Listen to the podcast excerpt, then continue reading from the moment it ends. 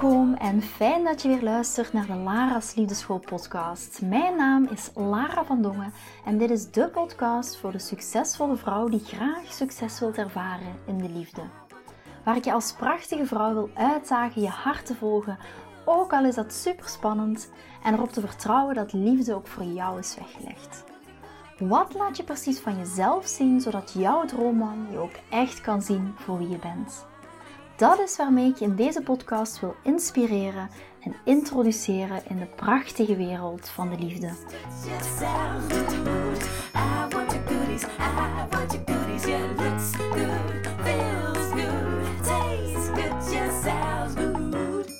Ik was vorige week de gast bij Charlotte van de How to be Single podcast. En ja, dat was super tof, want dat was natuurlijk in mijn hometown Antwerpen. En zoals jullie weten heeft Chris, de liefde van mijn leven, mij van Antwerpen naar Eindhoven gebracht. Maar ik was de gast bij Charlotte en het was een super tof en heel erg leuk gesprek. Ik werd ook ontvangen met een mega lekker broodje. Daar heb ik heerlijk van genoten. Ik werd echt heel gastvrij ontvangen. Was ook heel erg leuk om terug in Antwerpen te zijn. En zij woonde ook net aan het eilandje in Antwerpen, waar ik ook dus altijd gewoond had. En het was echt wel zo'n beetje een stukje nostalgie. Maar dat ga je vanzelf wel in de podcast horen. We hebben het gehad over belemmerende gedachten. We hebben het gehad over how to be single.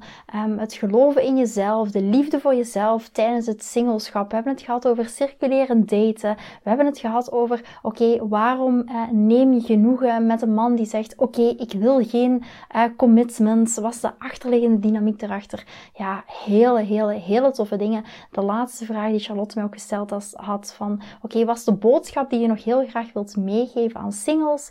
Ga je ook op het einde van de aflevering nog horen. In ieder geval, ik ga er niet meer te veel woorden aan vuil maken. Ik zou zeggen, luister deze fantastische aflevering met Charlotte. En ik zou zeggen, geniet er lekker van.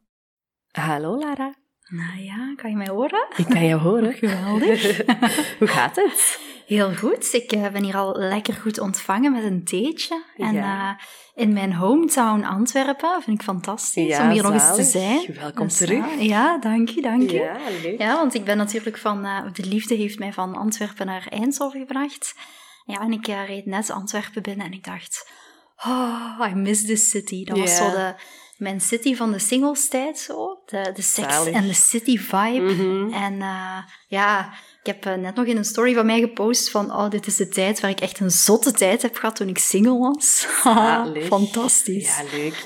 Oké, voor de mensen die u nog niet herkennen van uw stem, kan je even vertellen wat je doet en waarvan mensen u eventueel zouden kunnen kennen? Ja, mijn naam is Lara, dus moest je het nog niet weten. Ik ben dating- en relatiecoach en als achtergrond ben ik psychologe. Ik help dames met succes in de liefde. En dat doe ik door mijn 7-stappen-methode. Ik help zowel single dames als dames die in een relatie zijn. Dus single dames die zoiets hebben van... Ik ben single en het lukt mij om een of andere reden nog niet om die partner aan te trekken. Maar het is wel een verlangen van mij. Maar ook dames die een relatie hebben en die zoiets hebben van... Oh, het loopt gewoon niet vlot. Die vonk en dat vuur, dat zit er niet meer in. Hoe kunnen we het anders doen? Ja. En hoe zouden mensen mij kunnen kennen? Via de Lara's Liefdeschool podcast zou kunnen...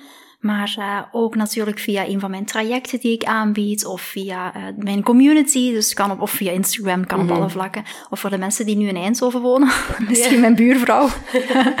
Dus, hallo buurvrouw. Ja, hallo buurvrouw, inderdaad. Ja, cool. Dus eigenlijk, ik praat hier over how to be single. Jij praat over how to be in a good relationship. Mm-hmm. Kunnen we het zo samenvatten? Ja, of ook how to be single ook wel. Maar weet je, het lijkt nu alsof het ultieme idee is van... Wauw, ik ben single en het ultieme doel is die relatie. Mm. Maar ja, zoals we dat zelf ook weten, de basis ligt vooral bij onszelf. Yeah. En misschien heel raar, maar dames die bij mij een traject volgen... Dus ik merk meestal mijn 8 maanden trajecten bijvoorbeeld... En dan zeg ik altijd van, dan zeggen ze, ja Lara, jij moet ervoor zorgen dat ik morgen, of binnen een paar weken of binnen een paar maanden, eindelijk niet meer alleen aan de kersttafel zit, maar dat ik mijn partner heb. En dan zeg ik eigenlijk, ja, jij bent eigenlijk niet bij mij om die partner te ontmoeten. Hoezo, zeggen ze dan? Want jij bent ook dating- en relatiecoach.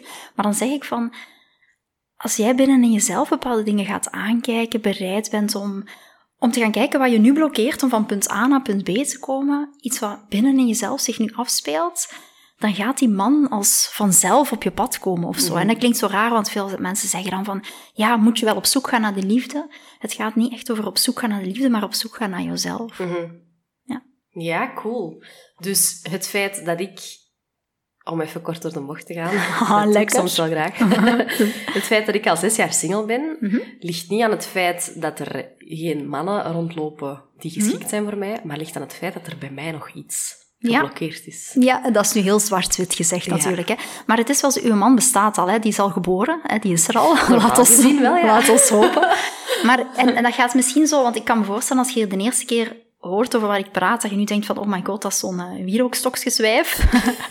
Maar wat ik daarmee bedoel is, heel kort door de bocht ook, en nu dat we toch kort door de bocht gaan, het niveau of de energie waar dat jij nu op vibreert, dat matcht gewoon nog niet met de energie waar dat uw man, uw toekomstige man op vibreert. En dan is het van, ik spreek altijd over een emotieladder en je hebt een bepaalde treden op in een emotieladder. En de eerste vraag om jezelf te stellen is, oké, op welke treden sta ik nu? Als je dat op internet bijvoorbeeld opzoekt, dan gaat je dat ook wel vinden, treden van een emotieladder. Dat komt bijvoorbeeld van Abraham Hicks, moet je maar eens opzoeken. En dan kan je voor jezelf detecteren, oké, op welke treden van die emotieladder sta ik? Mm-hmm. En waar ligt nu mijn vibratie? En als je op die onderste treden van die ladder staat, is eigenlijk het enige wat je moet doen, oké, hoe kan ik een stapje hoger op de volgende treden? En wat is de stap op de volgende treden op de ladder? En dat klinkt nu zo wat plastisch als ik dat zeg, maar ik ben er zeker van dat als jij daar voor jezelf mee aan de slag gaat, dat je energetisch ook die partner in je leven gaat aantrekken. Ik ben zelf ook 5 jaar single geweest, zelf in Antwerpen. Dus, ik heb dat straks, voordat we begonnen aan de podcast, ook tegen jou verteld, hè, van... Ik was single in Antwerpen. Op een gegeven moment had ik een date met een man die bleek dat hij een relatie had. Ik zat in mijn favoriete restaurant in Antwerpen. En ik zat bij welk? Ja, dat ga ik nu niet zeggen. Allee? Dat ga ik nu niet zeggen. Ben zo benieuwd. Ja, dat zal ik straks achter de schermen wel zeggen. En dat is... Ja, dat was dat moment dat ik zat daar en we waren eerst iets gaan drinken. En daarna waren we in Antwerpen dus gaan eten. En toen kwam de ober naar ons toe en toen zei hij van... ik ga nu ook zijn naam niet noemen, want hij zei... hoe is het met uw vrouw en kinderen? Dus ik zat op die stoel en ik dacht, hoezo vrouw en kinderen? Yeah. Ja, we hadden 4 dates gehad. En ik had zoiets van, ja, er was ergens wel al een moment geweest dat ik mij dat misschien kon vertellen. En ik reed dus naar huis en ik had zoiets of ik ging in een taxi naar huis, dat weet ik nog. En ik kwam aan op mijn appartement en ik dacht, ja, hoe kan dat nu? Hoe komt dat nu in godsnaam dat ik altijd van die mannen heb? En dat kan toch niet zijn dat heel de wereld bestaat uit slechte mannen? Want dat is gewoon niet zo. Er zijn heel veel goede mannen. Maar ik trok die gewoon niet aan. Mm-hmm. En dat was een beetje het begin van mijn reis naar... Oké, wat maakt nu dat ik 5 jaar lang al heel veel doffe ellende heb in het single zijn? En ik weet... Als je naar luistert, is dat misschien ook herkenbaar voor jou, hè? Dat je zoiets hebt van, ja, het lukt mij gewoon niet. Mm-hmm. Ben ik te ambitieus? Ben ik te kieskeurig? Ben ik misschien te hoog opgeleid? Of ben ik op dat vlak niet goed genoeg? Of ik voldoen niet aan? Dat waren ook dingen waar ik tegenaan liep. En dat is mijn beginnende reis geweest. Dus, oké, ik heb hier hulp bij nodig. Mm-hmm. Er zat heel veel schaamte op als psycholoog. Want ja, ik help andere mensen ermee, maar ik kan zelf mijn eigen shit niet in orde. Zo'n dat gevoel. Mm-hmm. En... Ja, door die reis heen te gaan, door echt te kijken van oké, wat is er dan wat mij inwendig blokkeert? Waarom trek ik altijd emotioneel onbeschikbare mannen aan? Dat heeft wel gemaakt dat het nu is zoals het is. Mm-hmm. Nee, dat ik nu de relatie heb die ik heb. Yeah. But it has been a journey. Ja, ik herken het. Allee, de journey. Mm-hmm. En niet het gaan eten met een getrouwde man, gelukkig. Maar... waar ik mij nu zo bedenk, is... Ik zeg heel vaak, of ik geloof in het feit van... Ik ben bezig met mijn eigen leven te leiden. Er is veel gaande met mijn werk, met de podcast, met vriendinnen, met mezelf. En ik ben niet echt op zoek naar een partner. Mm-hmm. Ik heb zo de mindset van... Als ik nu ga daten of ik kom iemand tegen en dat klikt en dat is iets goed en daar kan iets uit voortkomen, dan is dat bonus. Mm-hmm. Zegt jij dan van, je moet dat gaan zoeken naar die man of dat daten. Als je een relatie wilt, je moet dat echt prioriteit gaan geven en daar wel echt actief naar op zoek gaan? Mm-hmm. Ja, het is een beetje een wisselwerking. Heel vaak zeggen mensen tegen mij, de vraag die ik vaak krijg is... Lara, moet ik eerst aan mezelf werken? Dat is vaak de vraag. En dan pas... gaan daten bijvoorbeeld. Of dan pas weer mij begeven in de datingwereld. En ik denk dat heel veel mensen daar de mening op antwoorden. Ja, dat moet je eerst gaan doen. Maar waar ik echt in geloof, en dat is een geloof wat ik al een heel aantal jaren heb, maar dat ik nu ook echt werkelijkheid zie ogen met jaren dames daarin te begeleiden, is... Je kan aan jezelf werken in de steriele ruimte van je eigen kantoor of in de steriele ruimte van je kamer. Maar als je niet getriggerd gaat worden, want een partner of een man gaat jouw meeste kwetsbare stuk binnen in jezelf triggeren.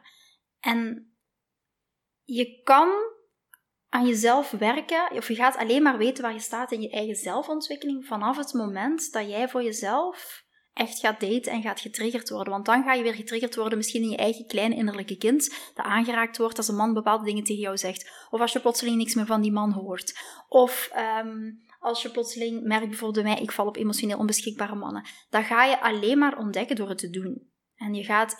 Ik heb dit ontdekt na 5, 6, 7 dates met mannen die ofwel een relatie hadden, ofwel mannen die niet klaar waren voor een relatie. Dat had ik nooit geweten hoe ver ik stond of waar ik stond als ik in de steriele ruimte van mijn kamer in Antwerpen was blijven zitten.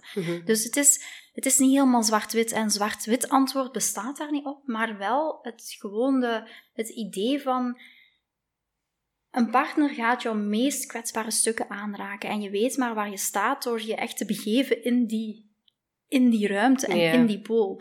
Maar ik geloof ook wel dat het binge daten en het alleen maar op zoek zijn naar die partner om een leegte binnen jezelf soms te vullen, ja, daar geloof ik ook niet in. Want dan ga je die leegte vullen met de ander, terwijl je die stukken nog binnen jezelf te vullen hebt. En dat is wat ik zei van, ik viel op emotioneel onbeschikbare mannen, omdat ik emotioneel niet beschikbaar was voor mezelf. En dan kon ik blijven daten, maar eerst moest ik gaan kijken naar het stukje van, oké, wat wordt hier nog aangeraakt? Met welke emoties van mezelf was ik nog niet in het reinen? En om dat te gaan onderzoeken. Maar parallel daarmee kan je wel daten. En wat is het voordeel als je dan gaat daten? Is dat je gaat zien, hey, ik trek plotseling andere mannen aan. En dat was bij mij dus ook, van het moment dat ik daarmee aan de slag ging, merkte ik bij mezelf van... En mijn vriendinnen die begonnen dat ook te merken. Die hadden zoiets van, hey Lara, maar die mannen die je aantrekt, dat is wel echt een ander kaliber. En dan ga je dat ook in je werkelijkheid zien. Interessant. Ja, ik had hier ook opgeschreven, ik had ergens gelezen of gehoord in jouw podcast, ik weet het al niet meer, dat je zei van, je moet je liefdesleven op één zetten. En mijn bedenking is daar dan zo direct bij van, ja, maar betekent dat dan dat ik echt zo hopeloos op zoek ga naar een partner en compromissen ga sluiten om dan toch maar het liefdesleven op één te zetten? Maar nu ik uw uitleg hoor, en het is een beetje een vraag zo, hoe zeggen ze dat zo, advocaat van de duivel spelen? Ja, maar daar hou ik ook van. Want dat is het. Dit is een vraag die jij stelt, die heel veel luisteraars hier nu naar zullen luisteren ook stellen. Ik bedoel, dat is uiteindelijk de bedoeling. Maar het is wel zo, je liefdesleven op nummer... Als jouw wens is om die mooie relatie te hebben, dan zal jij je liefdesleven op nummer 1 moeten zetten. Maar betekent dat jouw liefdes... Eigenlijk betekent dat je jezelf op nummer 1 zetten. Dus het is onder de vorm van jouw liefdesleven op nummer 1 zetten. Maar als dit jouw verlangen is... Ik zeg, woorden, gedachten en gevoelens op één lijn. En dat is hier ook de woorden die je uitspreekt. Ik heb heel veel vrouwen die komen naar mij en die zeggen, Lara, ik wil heel graag een gesprek met jou. Dus, en vooraleer dat iemand met mij een gesprek gaat, geven ze aan waarom. En dan zeggen ze, ik wil heel graag die mooie relatie. Dan komen ze bij mij in gesprek en zeggen ze, ja, maar ik ben eigenlijk happy single en eigenlijk wil ik die relatie niet. En dan zeg ik, oké, maar hier zit ergens een mismatch. Want uw woorden die je uitspreekt, de gedachten die je hebt van, hey, ik wil heel graag die partner, maar die woorden die je uitspreekt, die matchen daar niet mee. En wat is jouw onderliggende gevoelswereld? En als dat niet op één lijn ligt, dan wordt het heel moeilijk om die partner dan te manifesteren in jouw leven. Omdat je eigenlijk jezelf saboteert door de woorden die je uitspreekt. Of de onderliggende gevoelens. Als jij continu denkt, er zijn geen goede mannen meer. Alle mannen zijn slecht. Mannen willen alleen maar seks. Er is voor mij niemand meer beschikbaar. Alle mannen die goed zijn, die hebben al een ring om hun vinger. Als dat jouw geloofssysteem is, jouw geloofswereld, het gaat niet op jouw pad komen. Want jouw woorden, gedachten en gevoelens, die liggen niet op één lijn. Ja, dan gaat je ook... Je gaat alleen maar zien waar je zo zelf heel hard in gelooft of zo. Ja, weet je wat het is? Ik zeg ook altijd... iedereen zegt altijd in de standaard, zeggen ze heel vaak van... Ja, eerst zien en dan geloven. Maar het is net andersom. Het is eerst geloven... dat die partner voor jou bestaat en dan gaat hij in jouw werkelijkheid komen. Maar niet eerst zien en dan pas geloven. Het is echt eerst... De wet van de aantrekkingskracht op alle vlakken werkt echt eerst van... Kan ik mezelf al zo zien voelen, horen, gedragen, alsof die partner er al is. En dan ga je die vibratie, waar ik het begin over had, dan gaat die vibratie aligned zijn. En je gaat, als jij daar sceptisch in staat van, er zijn geen goede mannen meer, het gaat mij nooit lukken, ik ben niet goed genoeg, ik heb niet genoeg geld, ik ben te dik, te dun, te groot, dan gaat je ook een partner aantrekken die op die vibratie vibreert en die energie ook zit op een lage treden op die emotieladder waar ik het begin over had. Dus als jij een partner wilt aantrekken die in die high-frequency emotie zit, waarvan jij zoiets hebt van, wow, dat is echt de man die bij me past, dan zal jij moeten kijken, hoe kom ik een trede hoger op die ladder? Je trekt aan wat je bent. Je trekt niet aan wat je wilt. En nee. Ja. Om dat misschien wat te ontkrachten, want heel veel dames gaan nu misschien denken, of heren die ernaar luisteren, ja, wilt dat dan zeggen, als ik aantrek wat ik ben, ik heb een narcistische partner aangetrokken, dus ben ik dan zelf ook een narcist? Dat is niet wat ik bedoel, maar iets binnenin jou heeft ervoor gezorgd dat die man op je pad kwam. En betekent dat bijvoorbeeld dat jij een reddersyndroom hebt, of misschien de nice girl bent, of het kan van alles zijn. Wat binnenin jou heeft ervoor gezorgd dat die man op je pad is gekomen? En dat is wat ik bedoel met, je trekt aan wat je bent. En het mooie en hiervan is, hier kan je echt iets aan doen. Ja. Dit heb je zelf in de hand. Dit ga je... En dit zag ik niet. Ik zag dat helemaal toen ik op mijn woonkamervloer in Antwerpen zat, na die date met die getrouwde man. Ik zag het niet. Ik had echt zoiets van... Maar ik besefte, maar hier kan ik iets mee. Hier kan ik iets aan doen. En niet het lot of mijn eigen leven in handen leggen van een toevalligheid, dat ik toevallig eens een goede man zou tegenkomen. Ja. Nee. Ja, wat wel... We've got the power. Ja, dat is mooi. Ja, ondertussen zijn ze hier aan het... Ik weet niet wat het werkwoord is. Slijpen, ja. Dus ik hoop dat dat niet te hard gaat storen in de opname. We gaan het zien. En anders is het... het universum dat ons een teken geeft van het is goed om uw liefdesleven eens wat te gaan oppolijsten. Voilà, en zo geef aan alles wel een draai. Voilà, inderdaad. It's all in the words. Ja, voilà. Ja, zo daten en mannen leren kennen en u echt openstellen, dat is ook wel echt u kwetsbaar durven opstellen. En dat is iets waar ik zelf, en ik denk ook heel veel luisteraars, mee struggelen. Dat kwetsbaar opstellen en zo de spreekwoordelijke muur die we allemaal hebben. Hoe breken we die af? Hoe begint je daaraan? Ja, het is zo, als je kijkt naar kwetsbaar zijn... kwetsbaar zijn is eigenlijk het stukje, het open houden van je hart. En dan zeggen mensen, moet ik dan mijn hart op de straatstenen uitgooien, dat iedereen daarop kan trappen?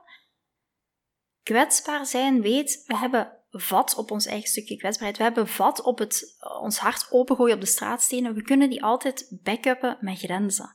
En die grenzen zijn wij de enigen die ons die grens kunnen aangeven.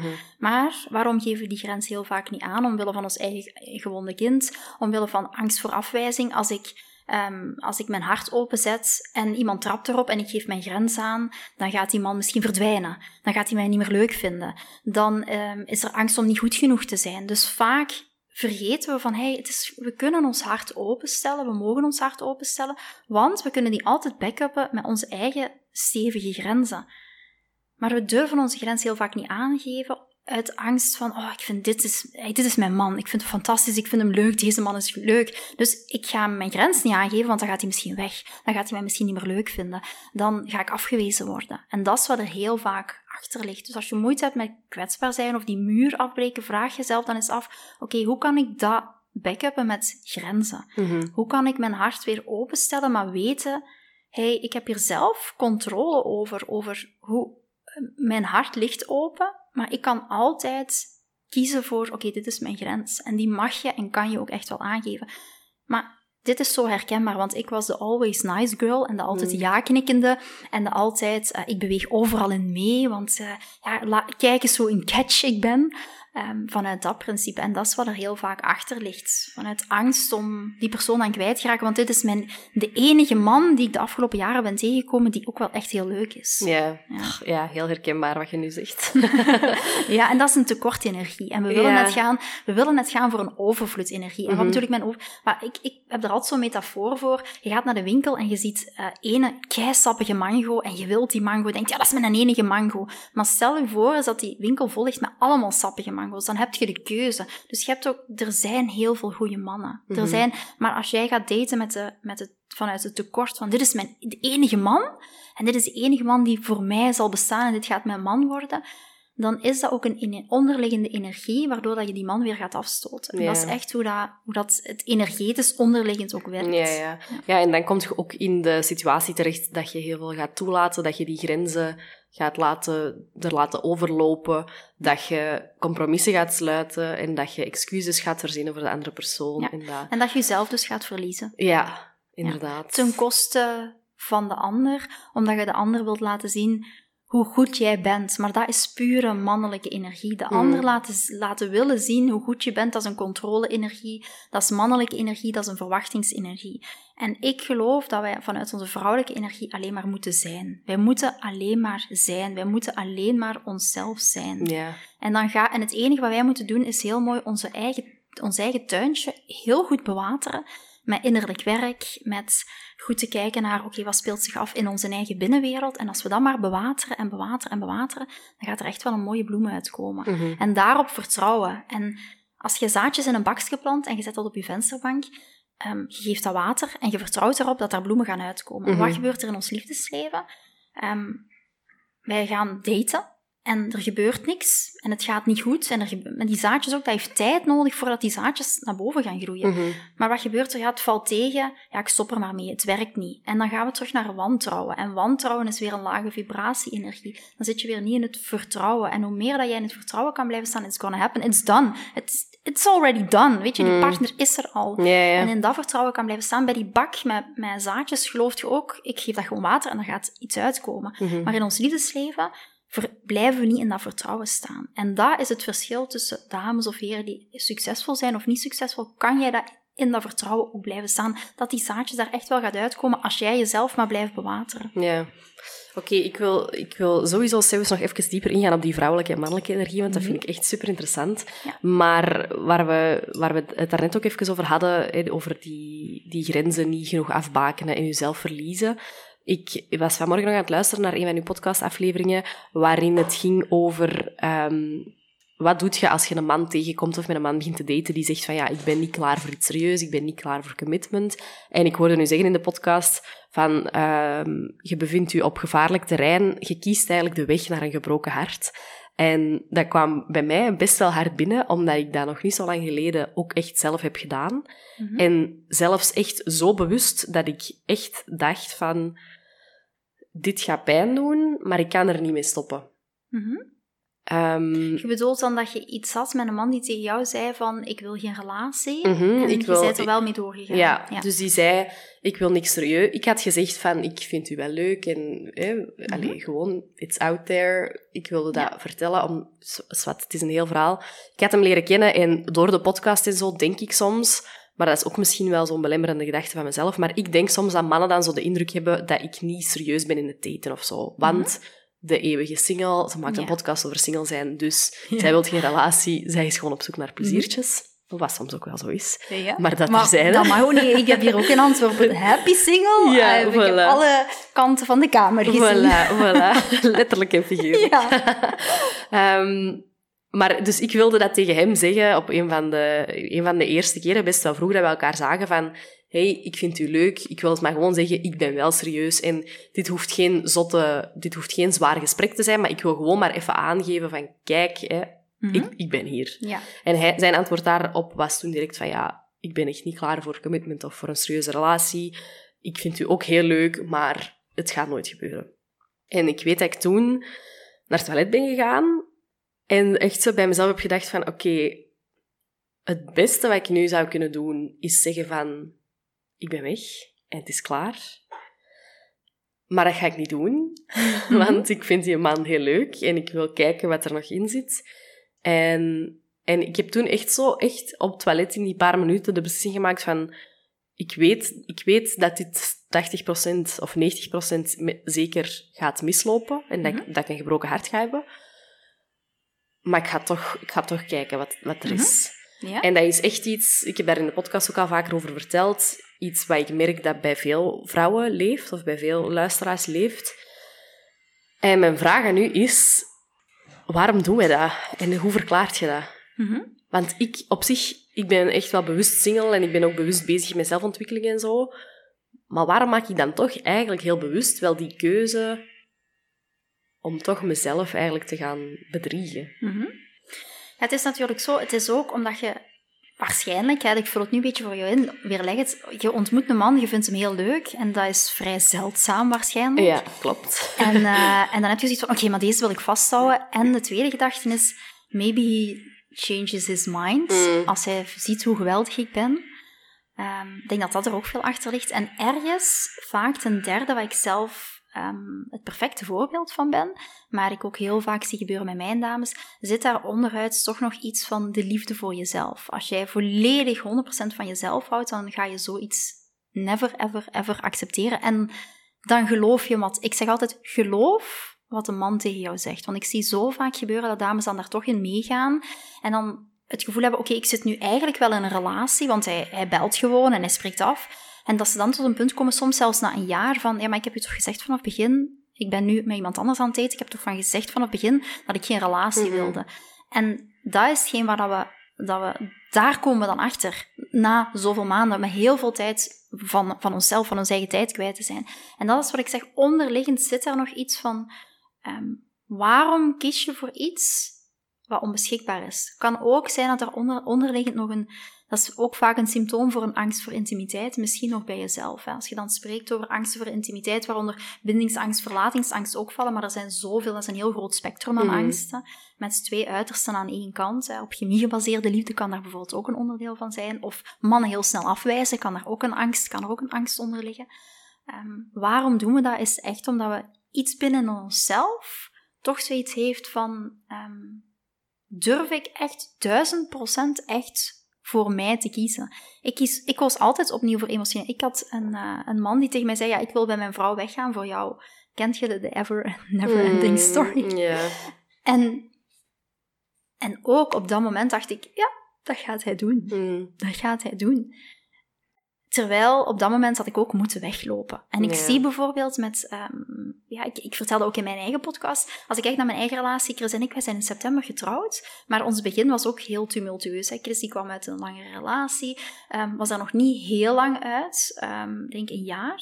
En toen hebben wij elkaar leren kennen en we waren denk ik 6 maanden samen. En ik had altijd het gevoel tijdens die 6 maanden van, weet je...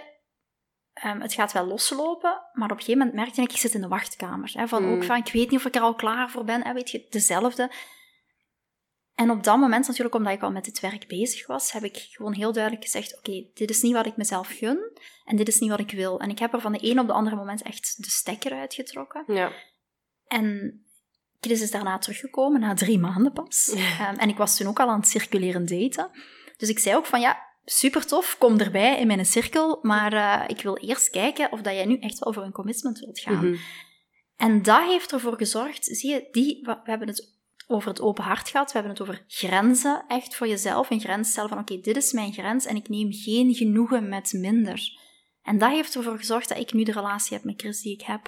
Omdat hij weet, ze is elk moment bereid om een andere keuze te maken. Mm-hmm. En dat is niet vanuit...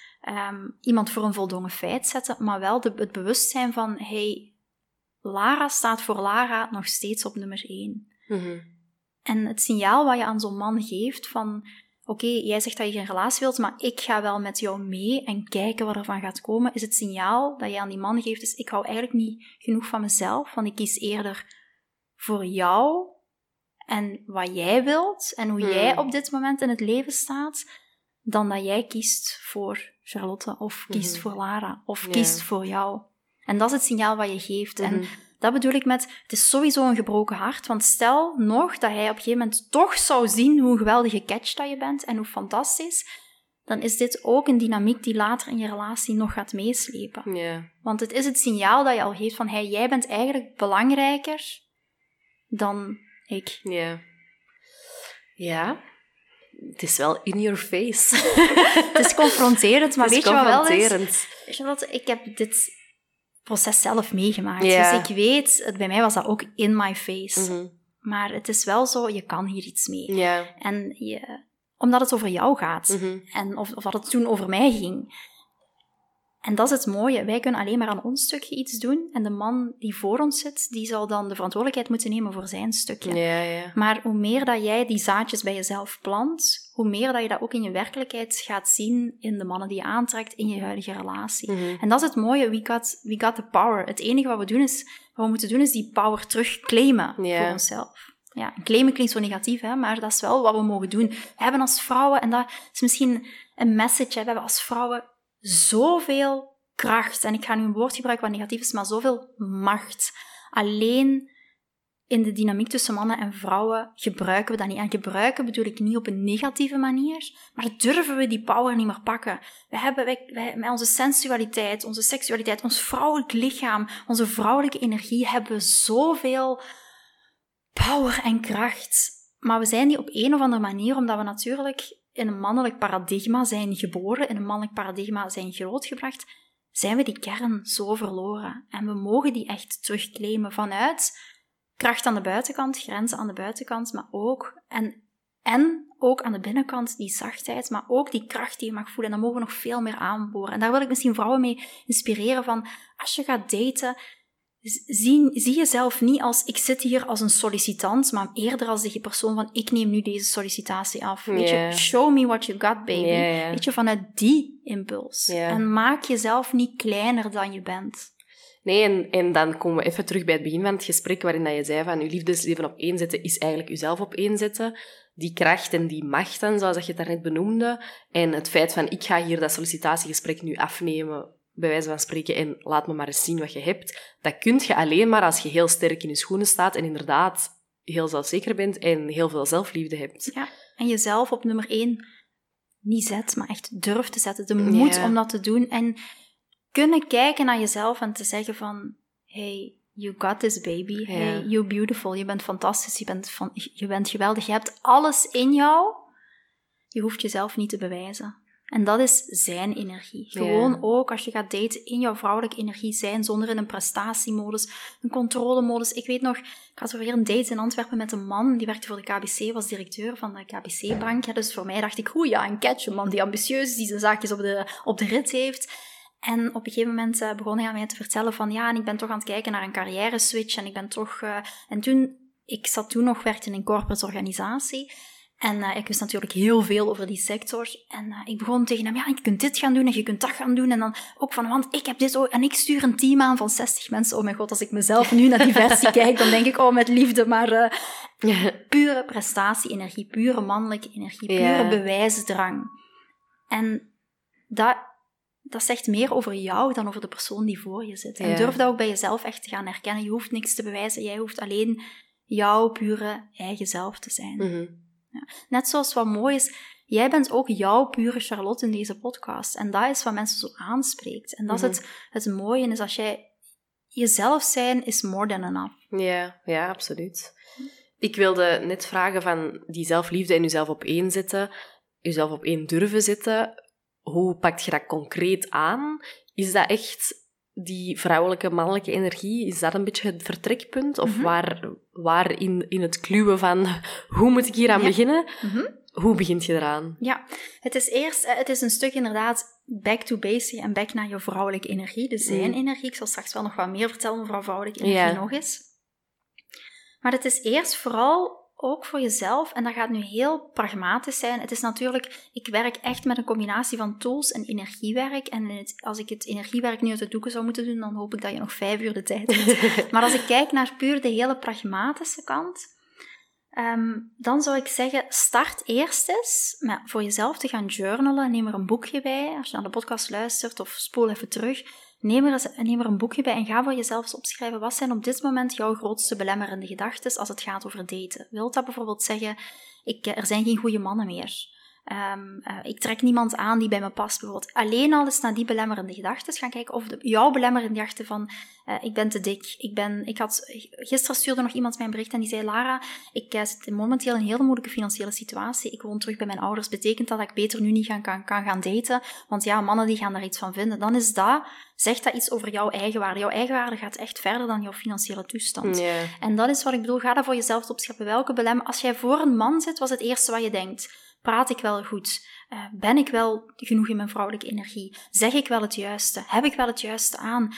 Zie je mijn cellulitis in deze broek? Zijn dat dingen die jij over jezelf zegt? Dus het eerste om te doen is, oké, waar sta je op vlak van zelfliefde? Of eens te gaan opschrijven welke dingen jij dagelijks tegen jezelf vertelt. Wat jij dagelijks tegen jezelf vertelt over jezelf. Dat is de eerste stap om te gaan kijken, oké, waar sta ik nu? En als je dat voor jezelf opschrijft... Maak daar, aan de andere kant, stel nu voor dat je zegt van, kijk, geen enkele man valt op mij. Wat is het tegenovergestelde van geen enkele man valt op mij? Is, ik ben een mannenmagneet. En dan maak je daar een positieve affirmatie van. Maar alleen die affirmatie, want ja, je hoort tegenwoordig in de wereld van de zelfontwikkeling, ja, maak positieve affirmaties en plak die op je vensterbank of op je raam van je badkamer en zeg dat elke dag tegen jezelf. En het werkt, dat is ook een stukje mindfulness. Maar het onderliggende gevoel moet je er ook wel bij voelen. Mm-hmm. Als ik niks voel met ik ben een mannenmagneet, en natuurlijk als je dat 20 keer herhaalt, ga je het meer en meer geloven. Maar in dat gevoel gaan intunen, dat doe je echt ook wel door een heel specifiek mindset framework, zeg ik altijd. Wat ik ook heel veel volg in mijn trajecten, maar ook in mijn podcast over deel, is... dat kan voor jou betekenen...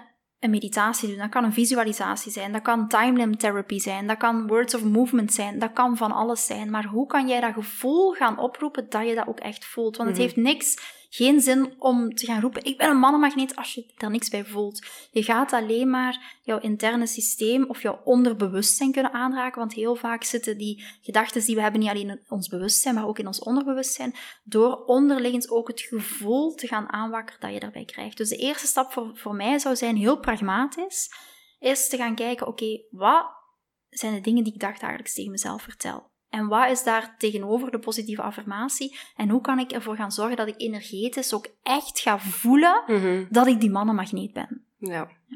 Een mannenmagneet, dat klinkt wel goed. Ja, fantastisch, hè? Dat wordt een mooie spreuk, toch? Ja, inderdaad. Oké, laten we dan even in de energie duiken. Trouwens, over het circulair daten gaan we het zeker en vast ook nog hebben, hè? Want dat heb je daar net even aangeraakt. Ja. En ik kan me inbeelden dat veel mensen denken van, wat is dat? Mm-hmm. We gaan er subiet nog dieper op in, want dat vind ik ook super interessant. Maar die energie, vrouwelijke, mannelijke energie. Misschien moeten we gewoon beginnen bij de basics. Wat is het verschil? Ja. Mannelijke energie is echt een actie-energie, is echt een geven-energie, is een doe-energie, is een controle-energie. Hoe zou dat er een date uitzien? Ik vraag jou voor een date. Ik zeg waar dat we afspreken. Ik vraag jou voor een volgende date. Ik stuur jou tussendoor berichtjes. Dat is een actiegerichte energie. Zo zou dat er praktisch gezien in een date uitzien. Ja. Het is ook geven. Vergeet dat niet. Vaak denken we dat geven vrouwelijke energie is. Zorgen voor vrouwelijke energie is. Maar zorgen voor is ook actie ondernemen. Voor onze kinderen zorgen denken we vaak dat is vrouwelijke energie. Maar dat is ook mannelijke energie. Dat is ook zorgen voor. Als je kijkt naar onze natuur. Ik hoop dat jullie... het wel over de penis en de vagina mogen we het hier wel hebben. Hè? Absoluut. Voilà, inderdaad. Voilà. We zitten hier niet met een publiek onder de 8, denk ik. Of zo. Nee, voilà. Zeker niet. Maar als je kijkt hoe dat wij gemaakt zijn, biologisch gezien, een man geeft de penis inderdaad. Aan de vrouw en de vrouw ontvangt. Dus het is geven en vrouwelijke energie is ook ontvangen. Is de zijn-energie, waar we het daar straks al over gehad hebben, is de energie van de overgave, is de energie van uit de controle blijven. Eigenlijk creëert de vrouwelijke energie de ruimte voor de mannelijke energie om naar je toe te stappen. Mm-hmm. En je geeft een man de ruimte ook om naar je toe te komen. En laat ons duidelijk zijn, mannelijke en vrouwelijke energie staat eigenlijk los van geslacht. Hè? Dus je kan ook als vrouw mannelijke energie hebben, je kan als vrouw ook vrouwelijke energie hebben, maar in de relationele context geloof ik echt tussen de balans tussen de energieën, de balans tussen mannelijke en vrouwelijke energieën. En als jij heel graag of ernaar verlangt dat een man jou in de watten legt, jou behandelt als die mannenmagneet, als die queen, of hoe ik dan ook moet noemen, dan zie ik de laatste jaren heel vaak gebeuren, maar dan raad ik ook echt aan om bij jou als vrouw echt te kiezen voor jouw vrouwelijke energie. Omdat er in de relaties... is die balans tussen mannelijke energie, vrouwelijke energie zo belangrijk, mm-hmm. omdat je anders een power struggle krijgt. Hè. Twee treinen die mannelijke energie hebben en die allebei langs de ene en de andere kant willen vertrekken, ja, die trein gaat niet vooruit, omdat je allebei in de actiestand zit. Ja. En dat gaat zo'n enorm groot verschil maken binnen in jouw relaties, als jij bewust kan kiezen voor die vrouwelijke energie. Maar laat ons duidelijk zijn, vrouwelijke energie is geen energie dat je een deurmat bent en dat je alleen maar ja knikt en alleen maar ja zegt tegen je partner en je rode hakken aan moet trekken en een rode lippenstift. En dat staat daar verre van. Hè? Want vaak wordt vrouwelijke energie gezien als een zwakke energie, maar het is net een megakrachtige energie, omdat jij gewoon gaat zijn en daar gaat de mannelijke energie echt op aangaan. Mm-hmm. En ik denk vaak dat bij mij een beetje in disbalans is. Dat ik heel veel mannelijke energie heb. Maar ik denk ook wel dat dat een beetje noodgedwongen komt als je heel lang single bent. Je moet ook wel gewoon heel veel alleen doen. Je moet voor jezelf zorgen. Je moet voor jezelf koken. Ik betaal elke maand een lening af. Ik moet ervoor zorgen dat elke maand dat geld er ligt. Ja. 1001 dingen moet je zelf doen. Dus die controle en die actie nemen, ja, noodgedwongen, zit dat allemaal in mij. En ik denk soms dat ik daar een beetje in ben doorgeslagen. Dus nu klinkt het heel extreem, maar ik denk dat heel veel vrouwen hier zich in herkennen. Ik denk het ook. En ik heb ook echt en ik heb het daar met mijn psycholoog ook al meermaals over gehad, en ook door naar uw podcast te luisteren, heb ik, denk ik, echt van in dat daten en zo, en ook op dating apps, ik probeer echt zo in die vrouwelijke energie te gaan staan en laat maar komen. Maar ik moet dan echt mijn controle, neigingen en zo echt onderdrukken om toch niet het heft in eigen handen te nemen. Om toch niet die met die kraag te pakken en zeggen, hey manneke, kom eens hier. Ja, we gaan zeven, voilà. Ik ga het hier even oplossen. Ja. Maar ook, weet ook dat vrouwelijke energie niet betekent dat je volledig gaat platleggen en niks gaat doen. Nee. Want ik spreek altijd over een 70-30 balans. 70% aan de man, 30% aan de vrouw. Het is niet 100 en 0. Dus we mogen zelf ook initiatief nemen, hè, maar dan altijd wel in die balans. Maar ik denk dat heel veel vrouwen zich hierin herkennen. Hè. Ik ook. Ik ben nu moeder, ik zit ook heel veel in de actie-energie, ik heb een business, ik heb van alles, maar ik ook mannelijke energie voor nodig heb. Laat ons duidelijk zijn, mannelijke energie is niet slecht. Dat betekent ook dat wij hier nu zitten, dat we een afspraak hebben gemaakt, dat we deze podcast opnemen, daar hebben we mannelijke energie voor nodig. Vanuit vrouwelijke energie, it's not gonna happen. Dus weet ook dat we die mannelijke energie, die moet er ook zijn. Ook binnen een gezinsleven. Want anders wordt mijn zoontje straks niet opgehaald. Dus er zijn heel veel praktische dingen. Maar je kan er nog steeds heel bewust voor kiezen om in je vrouwelijke energie te zijn in je relaties. En dan zeggen vrouwen altijd tegen mij, en moet ik dan weer zo hard werken om nu weer in mijn vrouwelijke energie te zijn? Maar we gaan net minder hard werken. En wat bedoel ik daarmee? We hebben heel vaak in onze relaties alle ballen al hoog gehouden en al zoveel gedaan voor onze partner, ons achterover gebogen, misschien voor de man waarmee we aan het daten zijn. Dat is pas hard werken. En we gaan nu net minder doen. We gaan onszelf niet veranderen. We gaan terug naar een energie die eigenlijk van nature uit al in ons zit. Daar is heel veel onderzoek rond gedaan. Dat is onze basisenergie, vaak als vrouw. Het is alleen heel bewust daarvoor kunnen kiezen en niet alleen kiezen vanuit het theoretisch kader van wat ik net heb opgenoemd, wat vrouwelijke energie is, maar dat ook intrinsiek voelen. En daar zit ook jouw zelfwaarde in. Het is voldoende als jij gewoon gaat zijn, ja, vanuit, oké, ik vertrouw erop dat deze man in zijn mannelijke energie gaat stappen en echt naar me toe gaat komen. En daarmee ga je ook de basis leggen voor jouw verdere relatie. Mm-hmm. Omdat je anders, als je dit vanaf begin af aan, en in een relatie is dat ook om te draaien, maar dat is veel moeilijker dan als je het van begin af aan in die balans zit. Yeah. Maar dat wil niet zeggen dat mannelijke energie slecht is. En ook in je relatie kan je zeker ook in die mannelijke energie stappen. Yeah. Ja, want ik denk inderdaad, mannelijke energie brengt ook wel veel en kan u verbrengen en zo. Ja, want het is zo, nu lijkt het of mannelijke energie negatief is, maar mannelijke energie heeft u soms ook in een survival-modus gezet of soms ervoor gezorgd dat je door een heel moeilijke fase in je leven heen komt, omdat dat nu gewoon eenmaal zo moet zijn. Ja, inderdaad, ja. Maar het gaat dan een beetje over die balans. En de balans is dan niet 50-50 misschien per se altijd. Maar ik was mij net ook wel aan het bedenken. Je kunt in een... Ik heb het dan nog niet over relatie, maar in een dateverhouding kun je als vrouw toch ook alleen maar echt in je vrouwelijke energie gaan staan als de man ook in zijn mannelijke energie staat. Mm-hmm. Want hoeveel mannen zijn er die bang zijn om u op date te vragen? Of die denken van, zeg, de vrouw mag ook wel eens initiatief nemen. Mm-hmm. Of die, allee, zoals er iemand dat op mijn TikTok reageerde, en dat was, allee, ik wil die geen credits geven, want dat was geen slimme reactie of zo. Maar ik dacht wel van, oké, misschien denken wel meerdere mensen zo. Die zei zo van, vrouwen hebben zo lang hard to get gespeeld en wij mannen zijn dat beu, wij gaan geen actie meer ondernemen. Mm-hmm, ja. En dat is natuurlijk ook een beetje een doorgeslagen reactie. Maar ik heb soms ook wel dat gevoel dat mannen zoiets hebben van ja, we zitten hier met die geëmancipeerde vrouwen die het heft in eigen handen nemen. Oei, ik durf precies niet meer goed. Mm-hmm. Maar zo ja, blijf je natuurlijk wel in die disbalans. Het is natuurlijk wel zo, ik bedoel daar ook niet mee, want dat is vaak hè, de balans tussen mannelijke en vrouwelijke energie, dat je creëert door de twee energieën samen te hebben en niet door als vrouw nooit initiatief te nemen, door niet aan te geven wat je fijn vindt. Stel, je bent met een man op date geweest, je hebt een super toffe date gehad, die man heeft jou, dat is nu heel praktisch hoe het er zou kunnen uitzien. Yeah. En die man heeft jou de eerste date gevraagd van, zullen we op date gaan? Die heeft iets geregeld, die heeft iets georganiseerd, die heeft bijvoorbeeld de rekening betaald, stel. En de volgende keer heb jij zoiets van, ik vond het wel leuk. Jij kan echt vanuit je spontaniteit zeker sturen van, vind je het fijn om nog eens op date te gaan? Hè? Het is niet dat je helemaal niks kan doen. Het is alleen, is er wel ergens een balans? En het is ook hier altijd goed detecteren. Stel nu dat je met die man 3 dates hebt gehad en plotseling hoor je dan een week niks van hem, wat helemaal oké is in deze fase van het daten. Als je hem dan een bericht zou sturen, komt dat bericht vanuit jouw spontaniteit van hoe gaat het? Hoe gaat het met jou? Of komt dat bericht vanuit, ik ga een bericht sturen, vanuit een verwachtingsenergie, vanuit een controle-energie van, ik ga hem nog maar eens aan herinneren hoe fantastisch ik ben. Het is, de onderliggende energie is helemaal anders. En dat is wat ik bedoel met die vrouwelijke en mannelijke energie. Dus goed bij jezelf navragen, als je hem bijvoorbeeld een bericht zou sturen, vanuit welke onderliggende energie komt dat? Komt dat dat ik controle wil op het eindresultaat, want dat is mannelijke energie?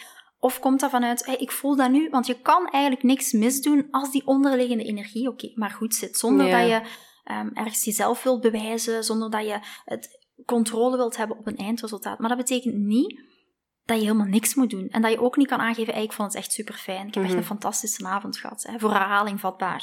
Hè, wanneer prikken we nog eens iets in onze agenda? Yeah. Weet je, dat is vanuit... Gewoon van, ik vond het leuk. Verlies ook vooral een spontaniteit niet. Dat is ook een kracht van ons. Ja, absoluut. Ja, inderdaad. En dat is het gevaar als we heel vaak de eerste keer horen over vrouwelijke energie of nog niet helemaal goed weten van, wat betekent dat nu?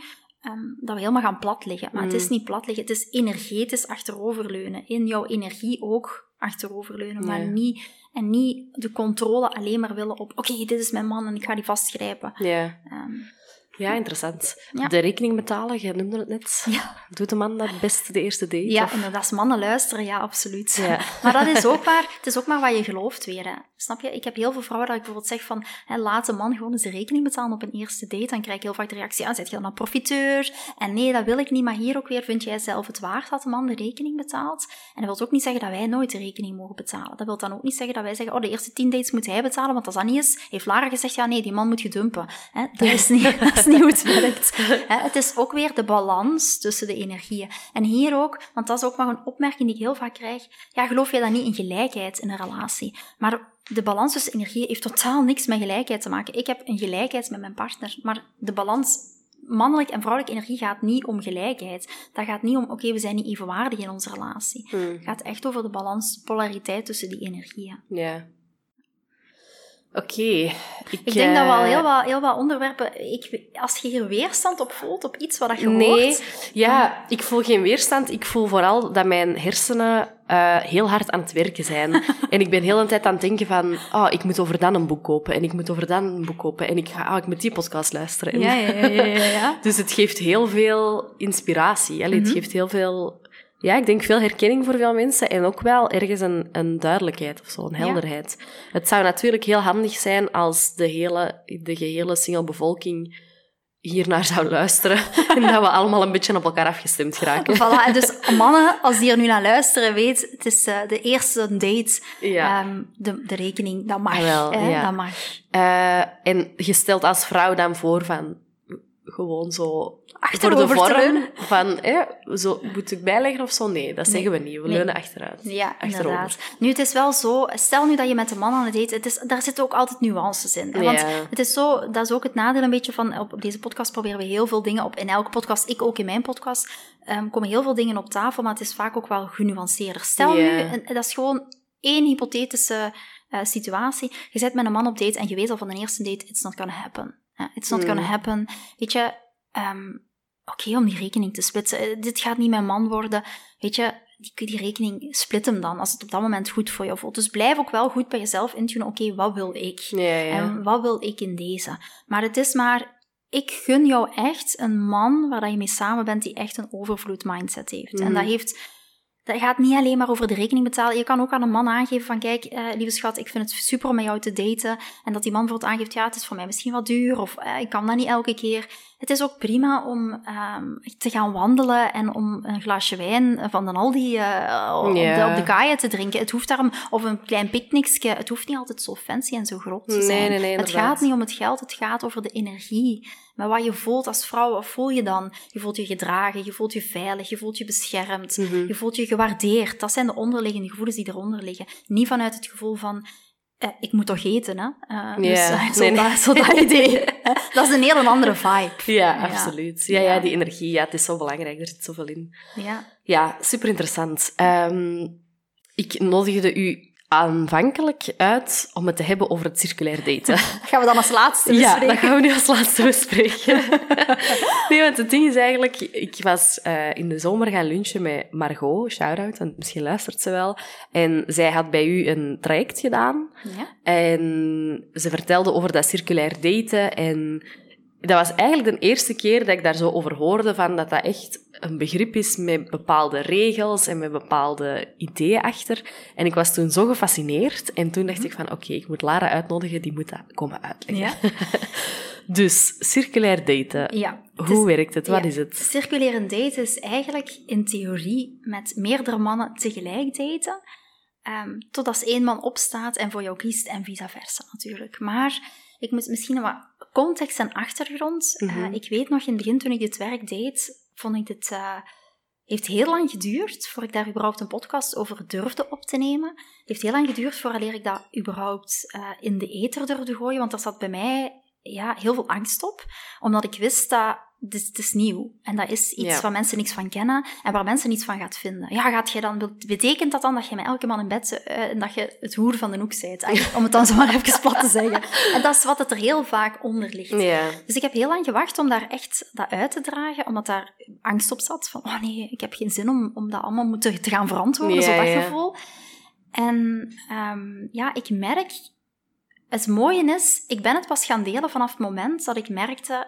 Ik wist natuurlijk vanuit mijn eigen ervaring dat heel goed werkte en dat ik daar heel veel resultaat mee behaalde. Ook van een aantal vriendinnen. Maar toen ik echt bij mijn klanten... Klanten komen altijd bij mij en die zeggen... Lara, ik wil alles doen wat jij zegt, maar ik ga niet circulerend daten. Nee, dat ga ik niet doen. Dat is echt... Dat kunnen we toch niet maken? Wat gaan mensen daarvan zeggen? Wat gaan die mannen daarvan vinden? Die gaan daarop afhaken. En het mooie is, als ze dat echt gaan omarmen en echt gaan doen, dat dat net hetgene is dat ze na het traject bij mij komen en zeggen, dat heeft ervoor gezorgd dat ik mijn partner heb aangetrokken. Ja. En ik heb gewacht om het te delen totdat ik zag van, er zijn resultaten, want dan kon ik het altijd back-uppen, maar kijk, wat ik vertel is geen kwatsch of zo. Het werkt. Ja, het werkt. En circuleren daten is echt met meerdere mannen tegelijk daten, die in jouw cirkel zijn, maar... Circulaire daten is echt in de beginfase van het daten. Okay. En ook, we gaan er transparant over zijn. Als we daar een vraag over krijgen van, date je nog met meerdere mannen? Dan ga je daar ook heel open en transparant over zijn. Maar wel als het gevraagd wordt, niet op voorhand. Ja, dat hangt er vanaf hoe dat jij dat wilt. Ik zeg altijd, als het gevraagd wordt, ga erop in. Als het niet gevraagd wordt, is het misschien geen noodzaak. Maar het is wel zo, als je 4 maanden plotseling verder bent, is het op een gegeven moment wel een... Het hangt eraf van de fase waar je in zit in het daten. Ja, is het op een gegeven moment dat je zelf moet afvragen, ben ik nog in het reinen met mezelf daarover? Dus dat gaat ook in fases. Hè. Zoals Margot ook vertelde, van er zijn wel bepaalde kapstokken van dingen die we volgen. Ook hoe dat we dat gaan communiceren, wat we dan precies zeggen. Het is niet de bedoeling dat we mannen aan het lijntje gaan houden en dat we mannen een rat voor hun ogen laten draaien en zeggen van, doe maar eens extra je hard je best. Maar wat doet dat met jou als vrouw? We hebben het al gehad over die overvloedsenergie, die zoveel sappige man in je winkel. Circulerend daten gaat er wel voor zorgen van, weet je, ik heb meerdere opties dan alleen deze ene man die het centrum wordt van mijn universum, want er is geen andere man. Het geeft je ook veel meer zelfvertrouwen, maar de belangrijkste voordeel is, Het gaat je ook heel veel tijd besparen. Want ik zie nog te veel vrouwen die bij mij komen en zeggen van, kijk Lara, ik ben nu 39, ik had heel graag kinderen gewild. Ik heb een relatie gehad met een man. Na een 8 maanden is het uitgegaan. Ik moest weer een half jaar bekomen. Nu ben ik weer aan het daten. Dus je moet elke keer weer opnieuw beginnen. Voor het weet zet je 2-3 jaar verder. Ja, en dan zit je in een situatie waar je misschien liever niet wilt inzitten. En dat is het voordeel van circulairend daten, is dat je, dat je ook heel veel tijd voor jezelf gaat besparen. Gaan we daten met 10 mannen tegelijk, of zit daar een maximum op? Ik zeg altijd 3. Oké. Maar het is zo, wat gaat er gebeuren? Soms gaat je met 3 mannen circulairend daten en plotseling vallen op een week die 3 mannen ook af, om van een of andere reden. Dus het kan ook soms zijn dat er niemand in zit, dan weer 1, dan weer 2. Dus, maar ik heb gewoon gemerkt dat als je met 4 mannen tegelijk is, 1 heel veel. Je raakt er zelf van overprikkeld. Je moet een Excelletje bijhouden. Ja, wie heeft wat gezegd? Van wie heeft nog wat gezegd? Maar hey, ik heb dat dus meegemaakt. Ik wou het net zeggen van, het lijkt me ook wel heel intens. Hè? Want je zegt het is tijdsbesparend, maar het lijkt me dan wel even dan een bepaalde periode heel intens. Want ik vind met 1 man daten soms al veel gevraagd. Laat staan met 3. Uh-huh. Maar ik heb dat dus eens gehad, dat ik zo op een paar weken tijd met 2 mannen aan het daten was. Ik had met allebei 2 dates gehad. En ik hoop dat ze niet luisteren. Hoe noemden ze weer? Wat is hun naam? Ja, maar je moet wel echt gaan terugdenken. Ik zou zelfs hun naam even niet meer kunnen zeggen. Maar zwart, met een ene... Was geen goede Excel bijgehouden. Nee. Met een ene was ik... ik weet je naam nog wel, maar ik zou gewoon even moeten nadenken. Ja. Huh? Dus we got the point. Dus ik was met een ene iets gaan drinken en... in een cocktailbar, en die zei zo van, ik zit niet graag met mijn rug naar de zaal, naar de ruimte. Ik wil graag zitten met mijn rug naar de muur of zo, dat ik een overzicht heb. En ik zei, ik heb dat ook. Ik wil ook graag. Dus wij zijn naast elkaar gaan zitten. Fantastisch. En als je nu luistert, je weet wie je bent. En de week erna ging ik dus met een andere gast op date. En wij gingen lunchen. En ik was als eerste op de plaats en ik zat al. En ik was dus met mijn rug tegen de muur gaan zitten. Waardoor dat hij echt met zijn rug naar de ruimte moest gaan zitten. En hij gaat dus zitten en ik zeg zo van... Ja, nu moet je wel met mijn rug naar de ruimte gaan zitten. Zo wat met een zwans van... We hebben het daar pas over gehad. Maar dat was dus die andere gast. En die zegt zo... die reageert echt zo keidroog zo... maar ik vind dat niet erg. En ik lach zo wat van... En toen dacht ik zo, shit. Maar ik denk niet dat hij dat ooit geweten heeft. Maar dat was toen wel echt een gênant moment. Omdat ik echt zo dacht van, hier is onze eerste inside joke. Maar dat was dat dus helemaal niet. Maar ik heb dat ook gehad, hoor. Ik weet zijn naam nog. Met Steven heette die. Was ik aan het daten. En ik was met 2 Stevens tegelijk aan het daten. Oh nee. Maar en de ene Steven, die had, vond ik echt best wel... Voor mij origineel, maar dat is mijn humor. Die had zo de eerste of een tweede keer op een dating-app had hij gezegd van... Ja, amai, je hebt wel kei mooie oorlellen. Dus ik had zoiets van, oké, dat is geen standaard. Dus was ik daar met hem gaan daten, was echt super tof. Maar toen was ik ook dus met een andere Steven aan het daten. Dus, en op een gegeven moment zitten we ook dus in een restaurant en dan zei ik van, en nog eens bedankt voor dat compliment over mijn oorlellen. Maar dat was dus een andere Steven, dus die keek me echt zo aan en zegt, oorlellen. En toen werd ik natuurlijk knalrood. Nee. En toen dacht ik, hoe moet ik dit? Dus ben ik maar snel over iets anders begonnen. Dus dat is wel herkenbaar. En dat is wel natuurlijk soms wel wat nadeel van circulairend daten. Yeah. Maar het heeft heel veel voordelen. En ook, ik snap ook als je voor de eerste keer naar luistert, dat je er weerstand op voelt en dat je zoiets hebt van, was dat voor de gereinste onzin? Ik had dat ook, hè. Toen ik dat eerste keer ging proberen, dacht ik ook van, was dat voor iets? Yeah. Maar dan wil ik je misschien wel uitdagen of inspireren om give it a try en kijk eens wat het met jou doet. En het hoeft ook niet te zeggen dat, als je op een gegeven moment denkt van, ik word hier moe van, je hoeft dat niet altijd continu de hele tijd te doen. Je kan ook op een gegeven moment zeggen van, ik doe dat eens een maand. Yeah. En dan ga ik weer zeggen van, oké, ik heb weer wat rust. Kijk vooral, wat wil jij en wat heb jij nodig en waar vind jij jouw rust in? Mm-hmm. Ja, en ik vind... Want ik herinner mij, toen ik met Margot daarover sprak, was zij aan het vertellen over dat circulair daten. En er mogen er dan 3 in uw cirkel zitten. Dus als er iemand wil bijkomen, moet er eigenlijk iemand anders uit. Mm-hmm. En ik vroeg toen ook zo van... maar waar leer je dan die mannen kennen? Want ik vind amper 1 iemand om mee te daten. Laat staan 3. En zij vertelde toen van een paar verhalen van dating-apps. Of, ik was op café. Of, ik was ergens iets gaan drinken. En op de parking sprak iemand me aan. En echt zo een paar verhalen, precies uit de films, dat ik echt zo dacht, maar nu besef ik, en het is reclame voor u, zij stond gewoon in de juiste energie om die mannen aan te trekken. En dat is wel stap 1, voordat je met dat circulair daten begint misschien. Want je moet ze natuurlijk wel... En dat is het. En dat is van bij Margot. En nu in specifiek ook. Ja, in het begin was dat ook niet zo. En dat is ook... Ik heb heel bewust soms, als ik naar de Albertijn ga in Nederland, dan stap ik uit een auto en dan zeg ik... I got it. Ik ben single. Ik zit in de single-energie. En garandeerd, als ik uit de Albertijn... heeft een man mij aangesproken. Vorige keer vroeg iemand, hey, heb je zin om met mij mee te gaan bowlen hier langs? Ik bedoel maar, het is maar de energie waar dat je instapt. En dat gaat je dan ook weer aantrekken. Yeah. En dan is het niet meer de kwestie van, kom ik wel aan die mannen? Maar dan is het, wanneer stopt dat hier eens met die mannen? Ja, ik kijk er al naar uit. Ja, voilà. Ik ga als we hier zijn afgerond, onmiddellijk aan mijn energetisch werk beginnen. Voilà. Zeker, en dat is het mooie van... Zie dat ook geen belemmerende gedachte wordt. Hè? Dat is ook weer zoiets waar we het in het begin over hadden. Van, ja, er zijn niet genoeg goede mannen. Ik zie overal goede mannen. Maar het is maar in welke energie stap jij, zodat je die ook echt gaat aantrekken. En dan is het een overvloed. En dat is supermooi. Ja, inderdaad. Ja. Bij dat circulair daten of circulerend daten zijn er dan een soort van regels van... zoveel dates en dan moet je een beslissing maken. Of blijft dat gewoon kabbelen tot er... Ik zeg altijd, eigenlijk in theorie, maar weet je, het nadeel hiervan is, ik probeer eigenlijk energetisch werk in een theoretisch kader nu te gieten. En niet alleen nu, maar dat doe ik ook in mijn cursussen, om een beetje een framework te hebben van, oké, dat zijn de bewegingen die je kunt maken. Dus ja, wanneer stop je met circulaire daten? In theorie, totdat er een relatiegesprek is geweest van zijn kant, waar dat de man naar voren stapt en zegt, hey, wil je mijn vriendin zijn? Hè? Dus een beetje een oude stempelidee. Dat is in theorie. Maar natuurlijk, soms gaan mannen automatisch afvallen. Dan gaat er weer een man bij komen. Van die man had je misschien verwacht, oké, die gaat het relatiegesprek voeren, maar dat is toch niet gebeurd. Dus in theorie is het nog altijd wel anders. Soms gaat je zelf voelen, ja, dit is echt niet mijn man. En die gaat je dan uit je cirkel laten gaan, omdat je het gewoon niet voelt. Omdat je zegt van, ja, kijk, weet je, dit gaat het niet worden. Nee.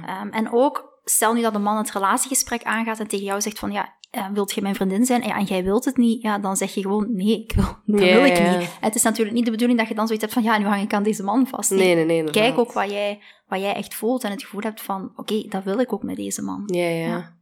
Oké, super interessant. Sowieso, als mensen daar meer over willen weten, ik denk dat je het op je podcast ook wel vaak over hebt, hè? Ja, of inderdaad. Wel, of in de uitlegt, Lara's Liefdeschool podcast staat er een hele aflevering over circulerend daten, dus dat kan je. En als je het niet kan vinden, stuur me een berichtje. Ja, dus, top. Ik zal misschien ook even de link naar die aflevering in de podcastomschrijving zetten. Dan als deze aflevering klaar is, dan kunnen jullie daar onmiddellijk naartoe. Voilà, inderdaad. En als je er weerstand op voelt, zeg ik altijd...